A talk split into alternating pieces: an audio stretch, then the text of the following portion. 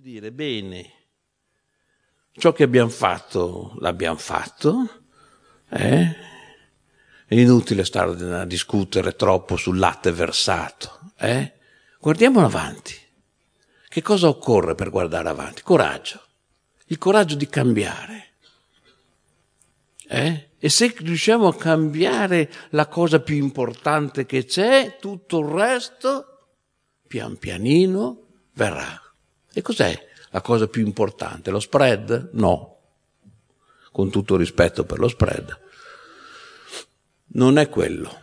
Non è neanche l'indebitamento pubblico. No, no, no, non credo affatto. Credo che ci sia la madre di, tutte, di tutti i problemi, che si chiama educazione abbiamo smesso di pensare all'educazione, abbiamo pensato che per il futuro non ci fosse bisogno. E questo è stato un errore fondamentale. Forse qualcuno pensa che l'educazione sia mandare a scuola i figli. No, educazione vuol dire creare, aiutare una giovane generazione a crescere forte. Forte vuol dire capace di camminare con le proprie gambe, orgoglioso di sé, confidente in se stesso, nel talento che ognuno di noi ha. Questa è la grande sfida.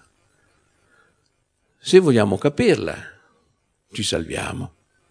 Se no, non lo so, non sono un mago, non prevedo, ma l'istinto mi dice che non, un, non c'è un buon vento dietro a quell'altra possibilità. E allora da dove cominciare?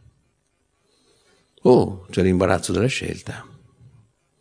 Sicuramente cominciare a vedere con gli occhi non foderati eh, la realtà. La realtà ci dice delle cose molto chiare.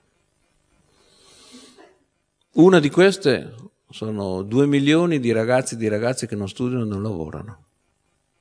Va bene così? Ce lo possiamo permettere? È bene per loro? Non lo credo affatto. Io sono profondamente dispiaciuto che ci siano due milioni di ragazze e di ragazze che non studiano e non lavorano. Sapete perché? Perché dentro quei due milioni ci sono tanti talenti, sciupati, buttati via.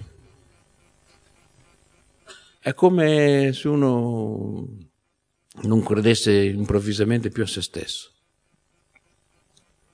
Ma noi siamo qua, in questo posto, perché ci sono stati dei talenti. E a quei talenti noi abbiamo lasciato spazio, potere, capacità di incidere nella nostra realtà. Se no questa cosa qui, questo paese qui, non ci sarebbe stato.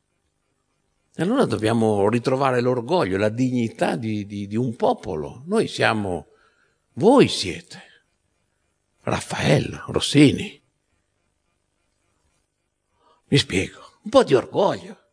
Noi furbetti, quelli de, de, de, eh, che fanno finta eh, di governare, mettono eh, qualche, qualche, soldo sotto il materasso, fregando la povera gente. No, no, quell'Italia no, non ha mai prodotto niente. Voi siete la città natale di un grande amministratore, Nathan, è stato uno dei più, più, più importanti sindaco di Roma gente che, che, che, è morta esattamente con le stesse quantità di soldi che aveva quando ha cominciato a lavorare.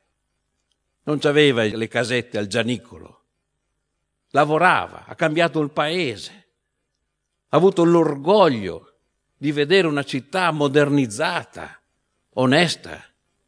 Ti par poco? A me no. Allora perché i nostri figli no? Perché non, i nostri figli non dovrebbero avere questa opportunità? Perché? Due milioni sono troppi. Sono troppi, sono troppi anche i duemila, ma, ma questo è l'anticipo di ciò che voi vedete. Voi siete una, una terra dove ci sono piccole aziende di grande qualità. E succede esattamente qui quello che succede nella mia terra d'origine che è il Veneto. Cioè un terzo delle aziende non può andare avanti non perché c'è la crisi internazionale, non perché c'è la globalizzazione, ma perché il figlio non sa fare niente. Perché il figlio, se gli lascia il timone di quell'azienda, tra sei mesi... Non...